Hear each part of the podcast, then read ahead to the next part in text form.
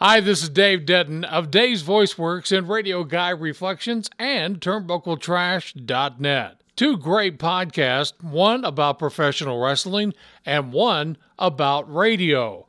And it's all on Anchor. Now, if you haven't heard about Anchor, here's a great way to make a podcast. Use Anchor. It's the easiest way to make a podcast because, hey, it's free.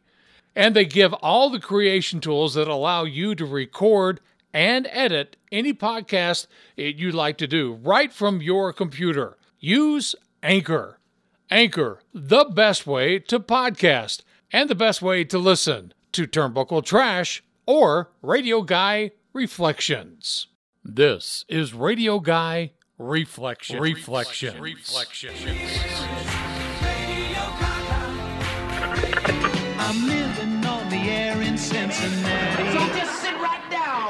relax, open your ears real wide, and say, Give it to me straight, doctor. I can take it.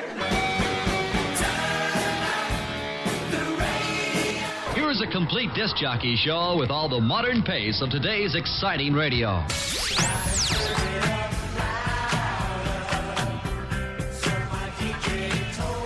So, you guys hear anything good on the radio lately?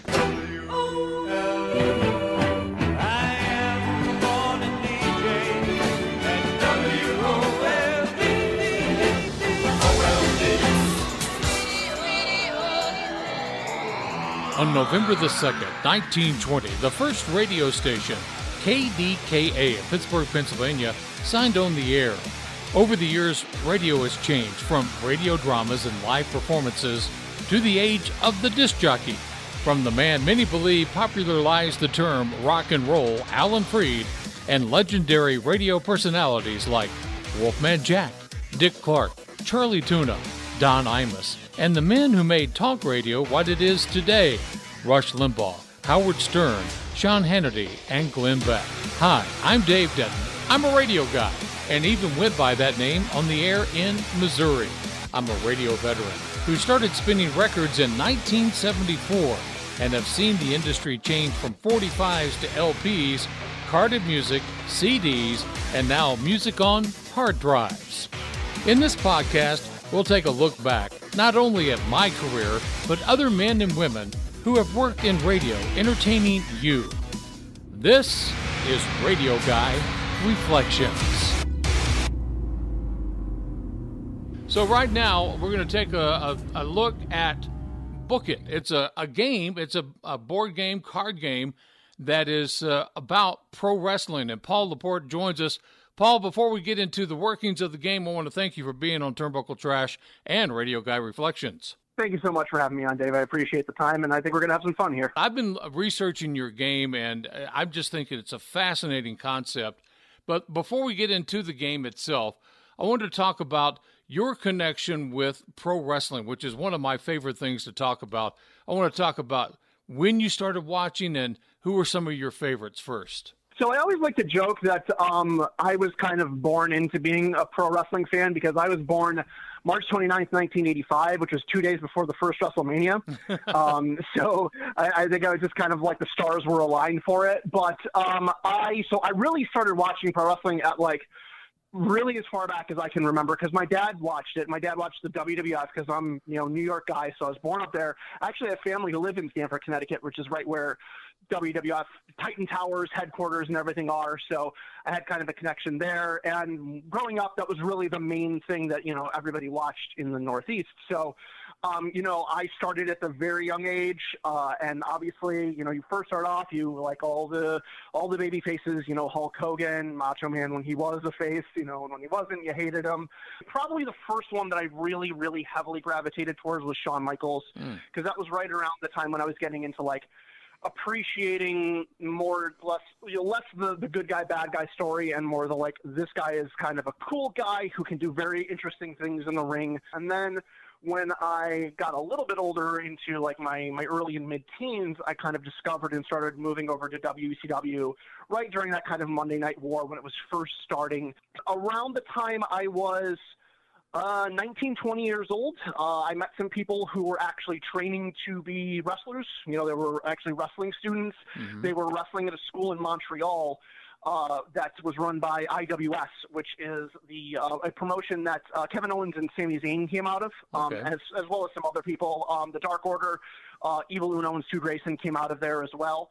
So I would go up there with them once a month. It was like a four-hour drive, and just uh, my friend was doing roughing at the time. So then you just kind of hang around, and you start to be ring crew, and you start to do security. And I'm sure you and anyone else who has ever been to an independent show knows that if you show up to the show early, they will find something for you to do. so I basically did everything. And everybody asked me, like, oh, I want to get involved in wrestling. Show up three hours early and offer to help, and they will find something for you to do, and there's your in. That's literally how it starts. Um, that was like my in into like the backstage side of things. And then as my friends workers, you know, actually working in the ring and running the shows, uh, then again, when I went with them, it would just kind of turn into how can I help? And then from there, I started doing like just brought my laptop along and basically just set it up near, you know, backstage or near the ring or wherever that didn't sound too terrible. And then just started doing basically commentary for them. I think the first uh, couple shows I did, nobody ever heard because the promoter never actually put the DVDs out. yeah, I just joked that I just screamed into the void for, you know, three hours. But, uh, you know, I had had background in public speaking and a little bit of broadcasting, which we'll, you know, obviously talk more about later. But that was where I realized, like, I think I can contribute the most in this particular area. A few years later, uh, my friend who was wrestling decided that he wanted to run his own promotion and start opening up. Uh, Truly Independent Wrestling was the name of the company. It's still, uh, it's obviously on hiatus because of pandemic stuff, but he he still runs it. Um, and then I was going to be the commentary guy, you know, because that's, that's uh, I was good at that. You know, he needed a guy. I was happy to do it. Uh, but then uh, late towards the first show, the guy he had planned on being the general manager fell through, backed out, whatever it was. So then he needed me to do. He needed somebody to do that, and he asked me to do that. So when he started up the company, I did double duty. I was the um, I was the kind of like the color guy. You know, I was kind of a mix of color and play-by-play. We kind of both shared those duties. And then I was the general manager, so I was the authority figure. Started to kind of make the game, and you know, started working with those things, uh, and uh, and then eventually got to the point where um, commitments for the game and just a little bit of burnout. Which again, if anybody who's been involved in wrestling for a bit, after like three, four years, you hit that point where it's like, okay, I just kind of want to stay home every weekend. You know? um, I moved away from the commentary booth. I moved away from the on character spot, and I was just kind of helping backstage right until before the pandemic hit. And then that's that's where I'm at now. But let's talk about your game, and it's called Mm-hmm. Book It. Before we get into how it's played, I want people to know how to get a copy of this very fascinating game for you and your friends. Sure. So uh, the full name of the game is Book It, the professional wrestling, the pro wrestling promoter card game. Um, but Book It is the shorthand that everybody uses. Uh, you can get it in a couple places. Uh, you can get it either through our website, which is uh, foamhammergames.com. So foam, like the squishy material, hammer, like the thing you hit a nail with, games.com, all one word. Um, you can get it through there, um, or it is also, if you're in the United States, it's available on Amazon as well. Um, if you go through our website, we get a little bit more of a cut of it. So if I had my choice, I'd say go there, but you know whatever works best for you. Also, if you're international, uh, then you can only get it through the website because we have some international distribution set up through there. Oh, that that's actually actually very very cool. So let's talk about the game itself. And the thing I found fascinating about it is because the game isn't necessarily just inside the ropes. This is where you are the promoter. You're building a promotion. You're getting your own wrestlers. Let, let's talk about how the game is played and how do you start the game itself? Okay. So the idea of the game, and you mentioned it, is that everybody is running their own independent wrestling company. Specifically, like I said, I wanted to gear it more towards the smaller side of wrestling, independent wrestling, things like that. Not necessarily like you're running a big company, but like a smaller one. Funny aside, the reason I actually made this was for my wrestler friends. We were all going on a camping trip for Fourth of July weekend, and I we all played board games and things like that. So I decided I wanted to make a game that would kind of pop them, that would kind of get them interested, you know. And uh, I decided I'm like I want to make a game about wrestling, but to me, you know, being somebody who is a fan of wrestling, I know that actually like one guy fighting another guy. That's a com- that's a cooperative effort. Like it's not competitive. You know, these are people working together. So where is the competition? Competition's between the actual companies themselves. So there's there's kind of where it came from. Oh, that's so awesome. The reason, yeah. So the uh, the way you the play the way you play is you start off first by choosing what style of company that you want to be. There's different styles of wrestling: strong style, hardcore, lucha libre, sports entertainment, or hybrid. So you pick that, and then you pick that with everybody else, and you don't necessarily know what other people picked until you all reveal it at the same time. So maybe you have some people you're competing with or whatnot.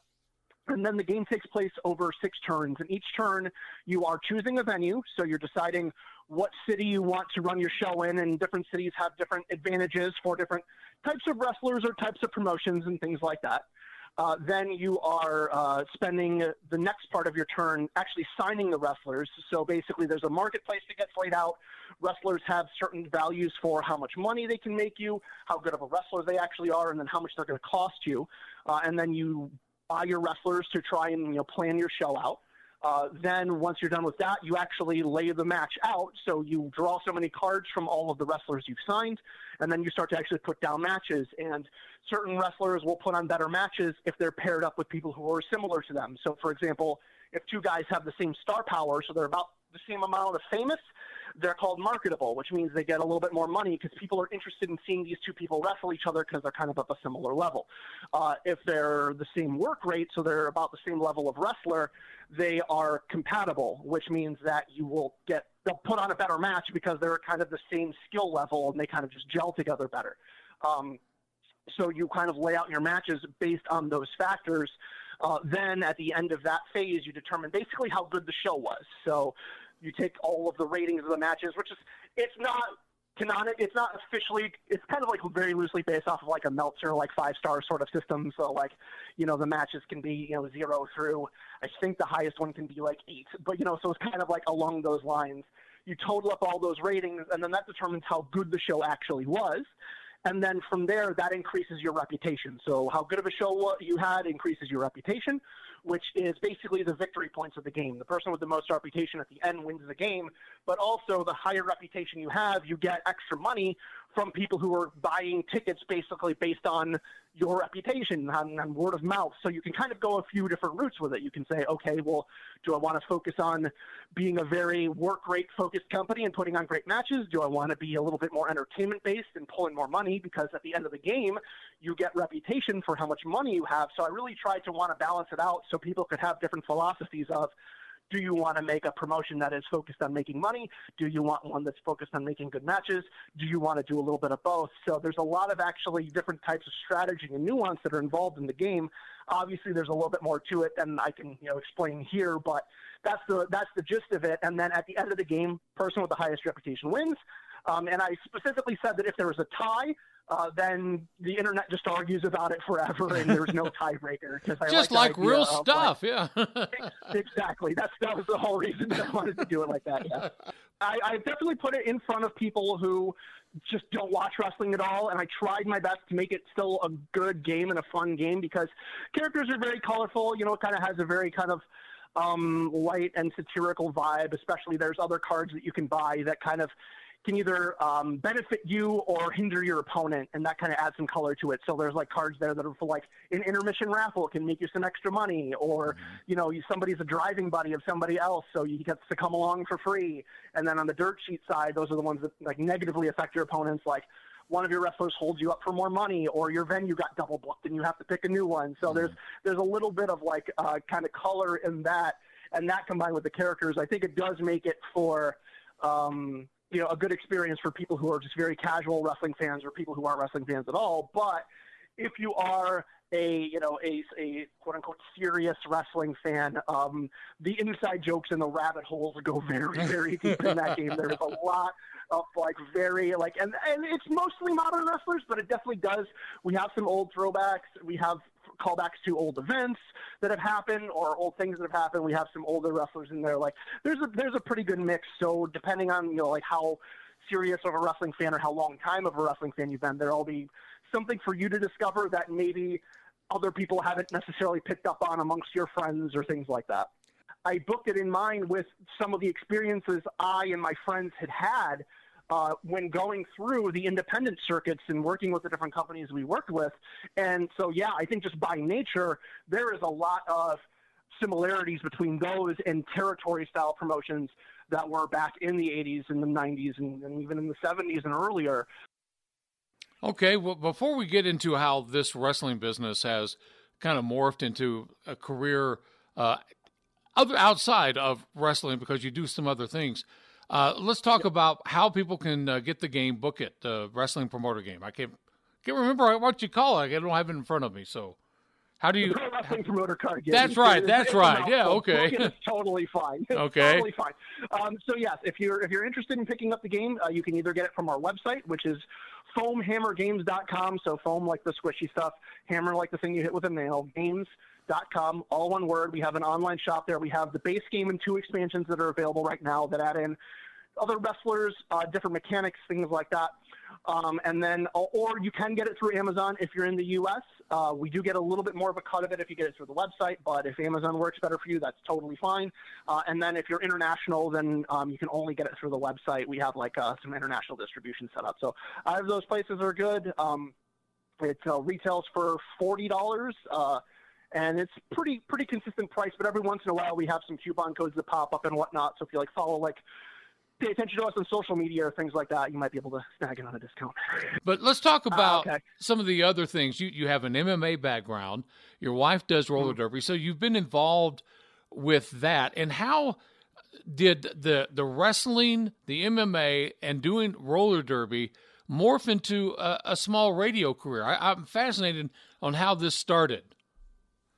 So yeah, it's it's just another thing of it's it's funny because um, roller derby and pro wrestling are so so similar in terms of just the, the kind of environment you're operating in. You know, it's it's a lot of people who are making you know, basically in, in, roller derby, it's really nothing. You are really making no money at all, but you're traveling sometimes four, five, six hours to go play another team. Uh, you know, in terms of the production and whatnot, like it's pretty similar uh, in terms of you know injuries and physical fitness and whatnot. It's pretty similar in terms of infighting among people who are who are all you know on working together on the same team or in the same promotion. It's pretty similar. Like there are so many similarities with it, and my wife got involved in it at first. I play a little bit, and then I, as a similar thing to pro wrestling, I just kind of did a little bit of everything. I was a referee for a little while. I played for a little while. You know, I've done different, you know, jobs for scorekeeping and all the different little um, non-skating official rule or types of, of rules is what they're called. And then again, I just kind of the last one I landed on was you need an announcer, I'll be your announcer. And mm-hmm. and again, I was just very comfortable with it. I've just always been pretty comfortable public speaking. Um, you know, I was uh, a lector in church. I was all of these different things. You know, I, I won an essay contest when I was in second grade, and I had to read the essay in front of the whole school. And that was kind of like my first time. And I was just very comfortable with it. So I just kind of gravitated towards those things. It was the same thing with roller derby. Now, for mixed martial arts, it was really less me um, knowing anybody um, as opposed to the other ones. And it was just a thing of right. I, I got very interested into it right around that time where kind of everybody in the world got really interested in it. Right around like the early mid 2000s when the UFC was really hitting its big renaissance and Pride FC was still around and whatnot. And I really kind of I kind of stopped following wrestling as much for a little bit at that time, especially like any big promotions. Like I still pay attention to like Ring of Honor and like a little bit of Impact, but I wasn't really watching WWE at that time. Um, and I just kind of shifted all of that energy to watching mixed martial arts because I, I just liked the, the sport of it, and you know there was some kind of characters and a lot of kind of colorful, you know, color to it and whatnot. So from there, I just kind of um, started again like i just wanted to talk about it so i had i did have a friend of mine who was like a long distance friend who lived in ohio who uh, he actually had fought for like king of the cage and things like that and he had like a martial arts background so you know in our discussions and our conversations about you know what what MMA event there was, if it was a UFC show or Pride show, we were just like, we should just let's just record this. Like we're just talking, we might as well like record this and put this out. And we started doing shows where we would you know, talk about it. Uh, eventually, we started actually interviewing fighters, which again is a very similar thing of just just ask them if you can interview them, and a lot of the time they'll just tell you yes. It doesn't, you know, even if you're like not that big or you're only like working to a few people or whatever, like they'll they'll still they'll still do it for you. You know, like just ask them and they'll they'll usually be all right. Uh, so you know, we had some people on. We did that for pretty regularly for about three to four years, uh, and then um, when doing that, it was really around the point where MMA started becoming legal in New York. So people were kind of flirting with the idea of having like amateur shows. It started off as like amateur kickboxing event, events in a cage, but um, the UFC fighter Matt Hamill is from Utica, so he got kind of a heavy involvement in it and kind of helped like start up a promotion. Uh, so basically, that was another similar thing of uh, I just showed up and asked them to interview guys and you know like do like a report of the show for my website. It's just coverage for them, so they're fine with it, you know. Um, so they just like let me like interview people, and you know I sat there asking questions in the press row and everything like that, mm-hmm. and. Um, from there, you know, I started to know some people who ran the local sports radio station, uh, and they were just like, "Hey, do you want to do you want to do we want to do like an MMA related show? Do you and your you know your co-host want to do it for for radio?" Um, and you know, I was like, "Yeah, sure, definitely." And uh, and it was funny because it was, it was a pretty small station, and uh, you know, they they kind of like took us through like you know the different soundboards and like all the things that you're doing. You know, if you're actually operating a radio show, and here I was when I agreed to it, thinking like okay, cool. I'll have a guy running this stuff for me, and then I can just talk, and you know, it'll be good. and right. Then, you know, you laugh because you know where this is going. Um, and, then, uh, and then the first day, like, okay, here's your key to the studio. Just you know, like you have to be on air at four, and you're good to go. so oh. I, I would literally be the only one in the studio. Unlock. I'd be running the board. I'd be running the music, and I'd have to try and do like you know and, and actually talk during the show in between. so, so you know, and that's and I always like I haven't done it in a long time. We wrapped up, I think, like in 2018 or 2019, something along those lines. Actually, no, it was earlier than that. I think it was like 2016. I, I'm not sure, but it's been a while. And every time. I am uh, like driving down the road and I hear like the radio playing and like that situation where like one person's talking and it's overlapping with like a commercial or like two things are kind of on top of each other. I just know there's a guy in the control room just scrambling, hitting buttons, trying to get it straightened out. Like I like I can see that person. I'm like, oh no. Like I always get that like nervousness for them too. So I mean that was that was it was almost like you were trying to like play a musical instrument, like running a radio show. Like you had to like hit so many buttons and adjust things so many ways, and you had to get into like a rhythm of doing things and whatnot.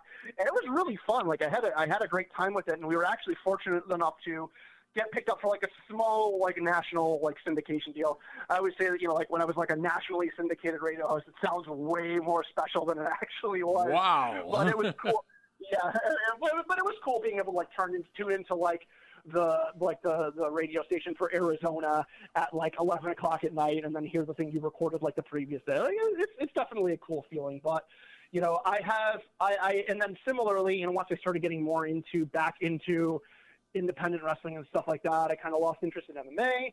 Um, but I'm starting to get it back a little bit more. You know, specifically with there's a, a great promotion that's actually being run out of Singapore called One Championship uh, that a lot of great. It's actually like a mixture of like mixed martial arts, kickboxing, Muay Thai, a lot of men's, women divisions, women's divisions. Like it's a very, very fun show. I like it a lot. You know, so I'm kind of getting getting back into it steadily. So nothing really leaves me permanently. I don't think I'll probably ever do anything like podcast related or radio related again with that, just because I don't think I have the time for it anymore. But it's fun being a fan of that again. Well, being a fan is the best part about uh, doing some of this stuff. Yeah. But when you were doing uh, your radio show. Uh, that mm-hmm. that first time, did you make a mistake? Did you did you leave the mic on and say some words or anything like that? I was. I think I was. I was lucky that I was very conscious of never leaving the mic hot. Oh, good. Um, that was probably the one thing I never did. Usually, what would happen is, um, you know, we would have to like cut to like the um like you know how you have like the, the news broadcast at the top of the hour that's like national like recorded and so you like you would flip over to that you like flip over to the feed of that and then come back and, and then that would happen. Um, i had the opposite problem of i would have the mic muted when we came back from break and i would just be talking completely to nothing for you know for the first minute or so until somebody's like oh i think you're muted paul. Like oh crap you know and then and then unmute that. So i had those issues uh, and then as far as just like other you know like anecdotes and stuff in addition to doing like a weekly show we would also do i would also be kind of like responsible for doing if there was an mma event in town which again it was usually like an amateur show i would be doing the broadcast of the commentary from right from cage side like literally Wow. our our desk our table was up against the cage and it was so cool um, but those were that was probably of all the different things I've done uh, for broadcasting, commentary, announcing, whatever it may be. Those were probably the hardest things to do because it was it was like 16 matches and you're talking the whole time and maybe there's like a minute break in between them and you know like you can't take a break in between the rounds because you're kind of like discussing what had happened and what they need to do and whatnot. And then like i said in between the fights there's like a one minute commercial break and then you're back.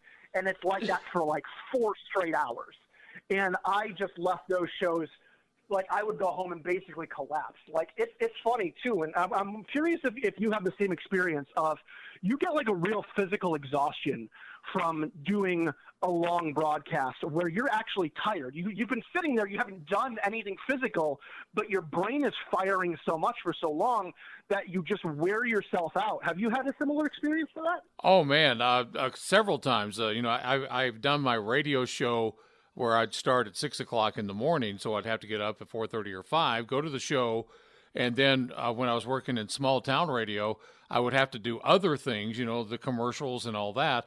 And then at six o'clock at night, I got to go to a high school and broadcast a high school football or basketball game.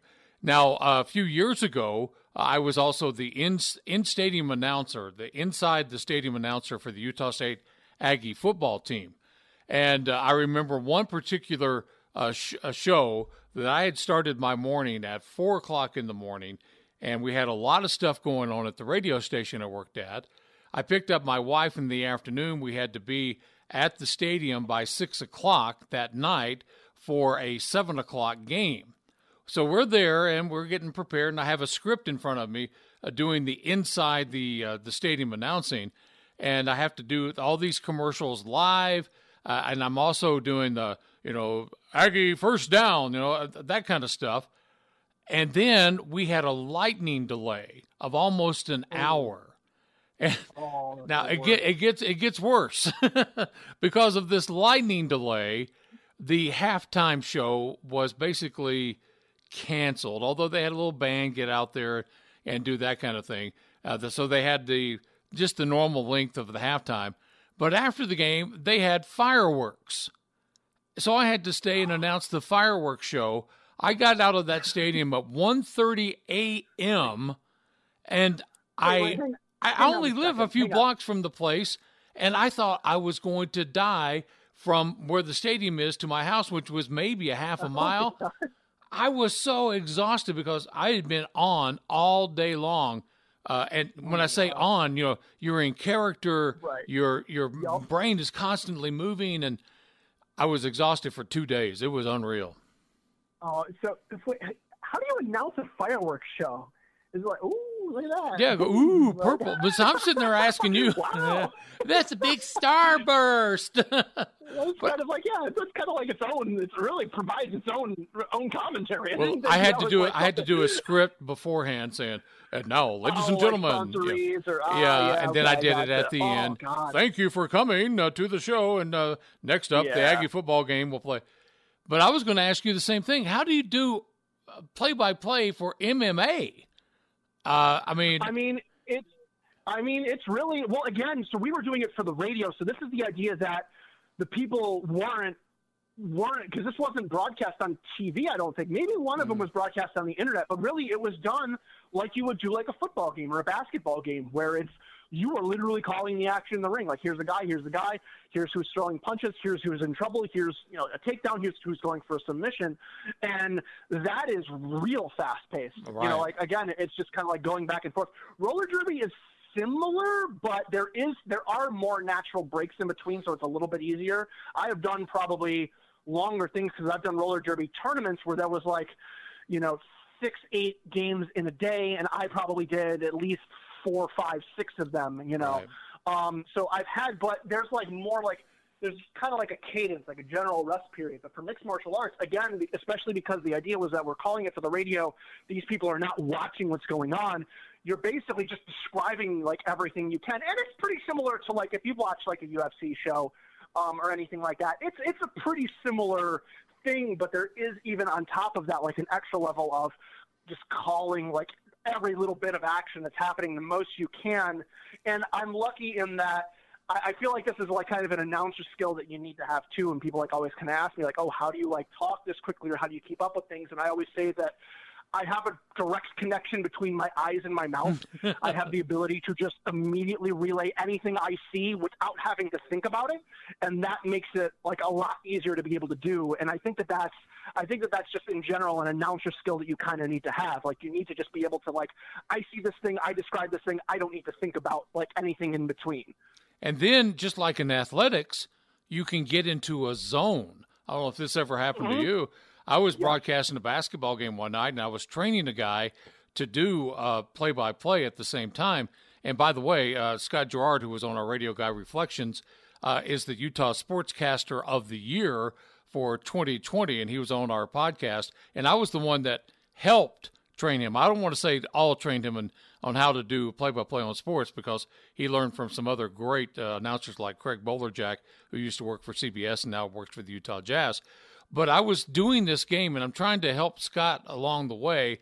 And this basketball game got into one of those segments where the ball was everywhere. I mean, it it was being mm-hmm. kicked, it was being turned over, great plays. I mean, it was just and the next thing I know, this segment was done and I didn't even know I had been on the air because I was just following it. Just it's like I called it being in the zone. And uh, Scotty yeah. G, he just kind of looked at me and did the "We're not worthy, we're not worthy." yeah, I definitely had that scenario where I've gone to, I'd gone, especially for like roller derby, I'd gone to a couple places, and a lot of times for roller derby announcers, it's it's not the job they want; it's the job that gets dumped onto them. Right. It's like we need somebody to do this. We don't have anyone. You're you know you have protested the, the, the least loudly, so here you go. Uh-huh. um, so I definitely ran into a couple people like that who I would just same thing. I just kind of like get on a run of just speaking nonstop for four or five straight minutes. Uh, and then they would just look at me at the end like, how are you able to do this? We don't understand. Yeah. Um, and I've definitely run into situations, you know, talking about like kind of training people where, you know, like I had somebody like one of the skaters or like a friend or relative or whatever who was like, we need like another announcer, you know, because it was usually like a two person team. Right. And I'd be like, we want a second announcer or we want somebody if you're not available or whatever. So like you try and like train them. And I don't know if you ever ran into this or a scenario like that, but there would definitely be times where I would be like, you're like, you know that if you're working on a two person team, you have to like there's like a back and a forth, like a back and forth that you right. do. So like you run for a little bit and then you stop because you don't want to, you know, like you don't want to have to have to, you know each guy talk over each other. So you talk, and you stop, and then they talk and they stop and then back and forth and back and forth. Mm-hmm. And then there definitely be times where like I talking, talking, talking, stop, nothing. like, they would just completely oh. freeze and not say anything. And I'm like, okay, here we go. And you just keep going on, like, and then hope they come up with something the second time around. You know, like, so there's definitely that. Again, like, I think it's it's it is a certain in certain ways a skill you're born with, but it is something that can be developed. But you definitely need to. Like you know, like getting into the zone of it is definitely a good way to describe it because it is a thing of I am not thinking about this; it is just happening. Here we go and yeah, that definitely is, is something I've experienced. Well, uh, I, I, wanted to ask you one more. Or I wasn't going to ask you. I was going to tell you about another radio experience, and this is not to do with me. But I, when you were talking about broadcasting the MMA, I remembered when I was living just outside of St. Louis that uh, right in the height of the Hulk Hogan Hulkamania thing, uh, a big uh-huh. show came to Busch Stadium in St. Louis, and it was going to be, of course, a stadium show and KMOX AM, a big, big, big radio station in the Midwest, one of the top rated stations in the country, they actually broadcast the entire WWE show from Busch Stadium. And I, I was mm-hmm. on the road that weekend, and I remember listening to it and thinking, how can they do this and make it, oh yeah, you know, make it flow and and describing the things. And they obviously have one announcer, the new professional wrestler wrestling and then another one that had no complete idea what he was doing. Oh yeah. But I was fascinated as a wrestling fan and a radio guy that I was listening to like back in the old days when the Lamont Radio Network would actually broadcast the professional wrestling matches on the radio. I was just completely fascinated by that, and I, I my hats off to you for doing MMA because I, I know so little about that that I, I would have messed that up, man. That's awful. Oh, it's it's it's funny because they definitely did that with us in the Northeast too. I remember when shows when they used to. It was usually house shows. Occasionally they would do a taping, but yeah, they would do them at the Utica Memorial Auditorium, which is you know where I did a lot of the MMA shows and stuff out of.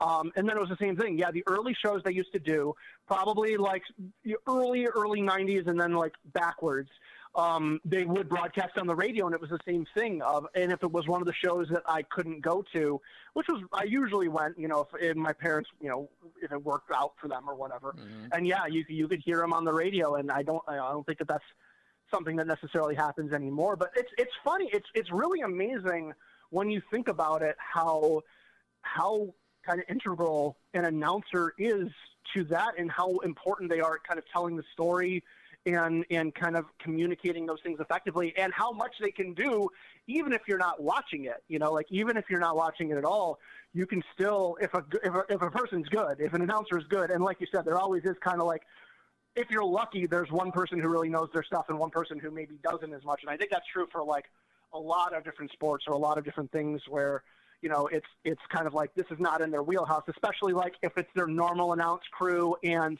you know, they're used to this is the same team that they're using for hockey mm-hmm. or, you know, whatever it may be, or football or basketball. And they're used to doing this, but now they're stuck with doing this. Mm-hmm. And you hope that one of them's a really big fan or that you can get somebody in last second. Um, but yeah, it, it's it's really amazing just in general for like anything. I was actually at a dirt track, uh, you know, like um, uh, dirt track races last night, you know, like uh, stock cars and different sprint cars and things like that There's a small speedway by us, so we went out and checked it out. And then they have like a play-by-play, like you know, like radio transmitter there, and uh, you know, just going to the concession stand, hearing different things for that. And it's like, you know, you really can get a lot of pictures just from the words that are that are being described to you. And I think that that's that is people don't, especially if you're talking about like small leagues and things like that, like roller derby. You ran into this issue a lot, where it was a thing of like in roller derby, you know, sometimes the announcers, the referees would be upset because they couldn't hear themselves over the announcers and they'd want to turn down like the mic feed or whatever, mm-hmm. you know, mm-hmm. like, oh, like it's too loud, like we can't hear each other. And I'm like, I was a referee. I know you can use hand signals. I'm not turning nothing down. like, I don't care about it. Like, my job is to make sure that the people who pay money understand what's going on here. Like, if they don't pay their money, then we can't do this. I I answer to them. I don't answer to you. Right. Like I would usually be a little bit more diplomatic of it. Of like, yeah, yeah, we'll turn it down, sure. And you go and you fake turning down the knob, but you leave it exactly where it is, you know, or you turn it down for like one, like like a few minutes, and you start to creep it back up to where it was before, you know. Um, so it, you know, it, it, I don't think people, especially again, if you're like an athlete in a sport or like you're you're kind of running things you may kind of neglect or not be concerned about how important the commentary is. And it's the same thing. Like, you know, I don't know if you know if you've ever like watched a match with no commentary. Like, it's it's watchable, but you're, something's missing. Like something is definitely missing. And it's funny because it doesn't even need to be commentary in a language you know. Like mm-hmm. if you're watching a New Japan match and you're watching the, with the Japanese commentary, and you know, like I, I speak a little Japanese, but like not no nowhere near enough to understand what's going on there. Even just the the, the changes of tone of voice and the urgency and you know the back and the forth, it it adds something to it that that just kind of can, like, adds an element to the story that if you don't have it there, you know, if you're watching live, it's it's you know like it's fine because I honestly think that pro wrestling is best experienced in like a group of like 200 people you know, where where it's like a small independent show, like that is the best way to take it in. But if you are watching it anywhere other than you are there in that moment, if you're watching a video or you're watching at home or whatever, and you don't have that commentary there, it, it can definitely detract from it. And in the same way, bad commentary can detract from it as well. And I'm sure your listeners if you've heard some of the WWE commentary, sometimes they, they, they, they, they take so they take focus away from the match. They take attention from what's going away from what's going on in the ring, and it, and it can affect the match as a result of that. I'm trying to remember the uh, the match I was watching one time, and I mentioned on our podcast that uh, Michael Cole, who I'm not a huge fi- fan of, but Right. he added so much to this particular uh, specialty match by telling the backstory that I had to compliment him as much as I I make bad comments about him too on this particular podcast. But uh, they they do add something to a broadcast, whether it's radio or TV. Uh, and if, if you're a baseball fan, to me, I love watching baseball live. It's one of my favorite things. But if you're watching a baseball game, you're not necessarily watching the action. You're listening to the announcers tell the story of the game and how it's developing, and it will really help you understand all the uh, the psychological things that go into baseball. And then last night, now I don't know if you're a hockey fan or not.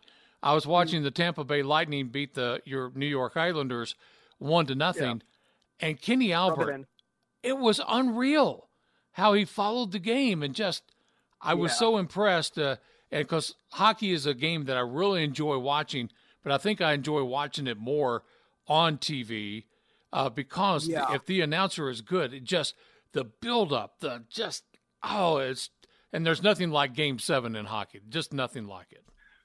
Yeah, I mean, I was I didn't get to see it last night because I was out at the at the dirt track races, but I've been watching some of the other series, and I'm not uh, an avid hockey fan, um, I, but I was following this and I was rooting for the Islanders through that, and, and it's another thing of like I would like to get more involved in it, but the same way um, I have seen hockey games in person, and again, enjoyable.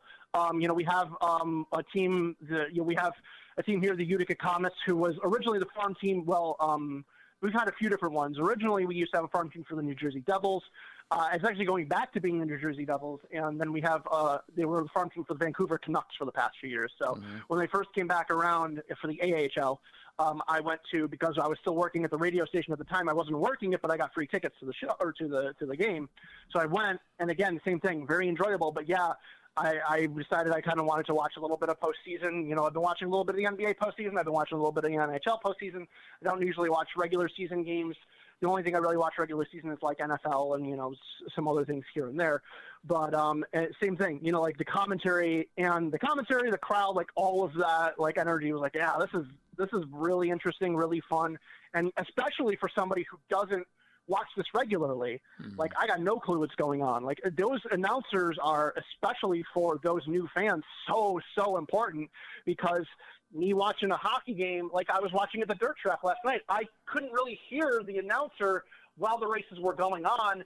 I had a loose idea of what was happening, but I didn't really know 100%. If I had that ability to hear that, I think I would have enjoyed it that much more. And especially as a new person, you need that to describe those stories for you because the most interesting thing about sports, and it's kind of how it ties into pro wrestling. And what makes that interesting is the stories that are from it. Now, in pro wrestling, they're manufactured. In sports, they're native or natural for the most part but that is because that's the hook. That's what makes you like, yeah, you're interested in seeing these athletes do cool things, but if it happens in a bubble and nobody has any personality and no teams have any rivalries, like you're going to get bored of that after a while. But if you know the history, if you know, you know, my Chicago Bears and the history with them in Green Bay, you know, like if you know those things and they're described to you by the announcers, it just makes it that much more interesting and that much more important.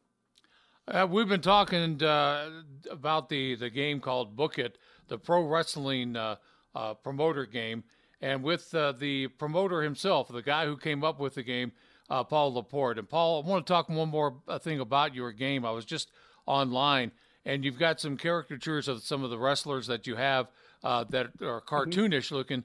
And I noticed one, the one that's up in the upper left hand corner of the of the Book It game, and he's got the Lucha Libre shirt on, and it looks like uh, like kind of like uh, Marty the Moth Martinez uh, from the old Lucha Underground. Uh, and Marty uh, is actually lives here in Utah and just got married, and uh, and he's been on our podcast several times. But I'm gonna have to send him a picture of that. So, yeah, Marty he- actually has the card. oh, he does. He's a great yeah, guy, man. Actually, so he, yeah, he is. He actually he worked the TIW show. He was definitely one of the favorite people that we brought in. We always wanted to have him back, and never jived up because at the time it was like his Lucha Underground schedule just it wasn't working. Um, but uh, you know, I told him about it. Then um, we promoted the game at WrestleCon a few times, and I actually was able to give him his card at WrestleCon. I think he like shot a little vlog thing for his his YouTube channel at the time too. Oh. He maybe he, it might be you know, in a desk somewhere, and he may have forgotten about it. But yeah, he is. You know, obviously as you go through the game, there are a lot of inspirations for different wrestlers and whatnot. You know, Yeah. when I did the original version of the game, everybody was like a real world person, and then I kind of uh, I worked. The artist Alex Mahoney actually has done. Uh, she's actually an uh, um, an artist for the independent wrestlers for merch design and things Oh, like cool. that. So she's made T-shirts for like the Young Bucks, Adam Cole, Kenny Omega, like a lot of different wrestlers. Um, many of which are featured in the game, some of which you know, some of which are not. Um, so you know, we kind of came up with the idea of like kind of wanting to do characters, and some things are like combinations of two people or a reference to somebody's old gimmick or something they've done in their career or whatnot. Um, and yeah, at that time when I made the game, I was very, very heavily into Lucha Underground. It was my favorite show at the Oh. time that I was watching. Um, and I definitely, I wanted, you know, like I made a bunch of different ones, and I wanted Marty, Marty in there. Uh, so yeah, he he was in, and like I said, he is one of the few people. There's been a couple other wrestlers who, you know, they're they've I've gotten to, you know, like tell them about their inspirations or their counterparts or whatever. Um, and he was one of them. And yeah, he actually, out of one of the copies of the game, I gave him his card. Um, so he, he has that. Um, so, you know, like I said, if you bring it up to him, maybe, maybe it'll jog his memory. Maybe he, you know, like it's super busy guy. He might have forgotten all about it, but yeah, um, he, he- again, same thing. He has, uh, I actually have a funny Marty the Moth story. Oh, Um, good, I'll I'm ready. quick from when, when he from when he worked uh, from when he worked our, our show, like when he worked the TIW show. He was working against my friend um, Evan uh, Damon Ravage is, is his in ring name, and I'm I'm sitting there setting up commentary, and I'm kind of we're all kind of like getting ready before the show and whatnot. And Marty is going over a spot with with Damon where uh, he says he's like, all right, well, so while you're down, I'm gonna like kick you, and I'm gonna like hit you and work you over, and I'm gonna be like, come on, like uh, like, come on, Savage, come on, Savage, let's go, let's go. And he's like, and it's like, that's going to get the people chanting for you, you know? And then the show comes on and they do that spot and exactly as he predicted it, like magic, mm. he does that. Like, come on, Savage, what are you doing, Savage? Savage, Savage. Like, he called it exactly. Ah. Like, that was where it was probably like, like I said, he was just, he was a class act and I, I love the guy. He's fantastic. But that probably was like the most impressive thing was that, and, and good wrestlers can do this. Like they have perfect commands of what the audience thinks of them and what they're going to do and how they're going to react to it. And it's like they're they're conducting an orchestra almost. And it's like you think you have free will over the stuff, but this guy had it planned all along, and it was just so impressive to me. Like man, he called that perfectly, and it was it was it was such a great moment for me. Like it was fantastic. Well, Marty is coming back from injury. He had uh, hurt his back a couple of years ago and actually had to take two years off. And I saw him during this uh, hiatus, uh, and I talked to him for a short time, and he was kind of worried whether he could be able to get back in the ring. But he uh, did uh, perform at uh, uh, AEW a Dark episode once and did a great job on that. I think he was taking on uh, Brian Cage, the Machine. And uh, then I also, you know, Marty was on a a Comic Con panel about pro wrestling, and I was lucky enough to be asked to be on the panel. And I remember him and I were just like little kids talking about wrestling. And he just got married. Big shout out to uh, Martin, and uh, I know he's trying to get booked a lot in the West right now, but maybe he'll come back uh, to the East and and you guys can get him again. I'll tell you. I mean, I definitely know some people who would love to have him back if we can make it work. You know, Yeah. I, I he was he definitely made a very positive impact on all the fans and all of us backstage. You know, like just absolute class act the whole way. Great in the ring, great in the crowd. Like we we loved him. We tried to, like I said, we tried to get him back at a couple different times. It just never ended up working out. But we, you know, once everything again, I know, you know, like one of the TIW is still sidelined right now until all the pandemic stuff gets lifted. You know, because Right. they want to be super safe, and I resp- I I have a lot of respect for them for that decision. But if he ever wants to make his way back east, like we we I, we definitely there's definitely people who are interested in him for sure. Well, good. I appreciate that. And I appreciate you being on the podcast with us, both podcasts, uh, Turnbuckle Trash and also on Radio Guy uh, Reflections. And uh, once again, let's talk about your game and how people can get the game and give them websites and cost and all that, man. So uh, again, this is Book It, the pro wrestling promoter card game. Uh, it's available for, like I said, it's retail for forty dollars. Every once in a while, we have some um, discounts and things like that. We actually just did one because uh, Dan the Dad and Warhorse uh, actually played it on their Twitch stream, uh, so I kind of like popped up a coupon code for that. So every once in a while, we'll see one of those comes along. Um, but it's normally about forty dollars. Again, you know the replay value on it's pretty high. We have a couple expansions if you're interested in really getting into the game. Um, that's available through our website, which is foamhammergames.com. So foam like the squishy stuff, hammer like the thing you hit a nail with, games.com, all one word. Um, or you can also get it on Amazon as well. Um, we get a little bit bigger of a cut from it if you go to our website, but whatever works for you, go right ahead. Uh, also, if you're international, you have to go through our website. Uh, the Amazon is only available for uh, United States customers. Um, so, you know, you can get those things through there. Everything's in stock currently. We, we currently had a period where we were kind of out of stock because we were sold out, but everything's back in stock. Will be available for the near future. So, everything should be available for that. And also, if you're you know one of the more technically inclined people, or you like to play things digitally, there's a couple of versions of the game that exist in digital formats through uh, platforms like Tabletopia or Tabletop Simulator. You know, you can go to our website and you can get more information on that. That's fascinating stuff, and I appreciate you taking the time to talk to us. We wish you the best. And well, thank you so much for having me on. I'd love to come back. And that's Radio Guy Reflections, a podcast about radio and the people behind the microphone. In future podcasts, we'll look at what makes a successful and sometimes a train wreck of a radio show.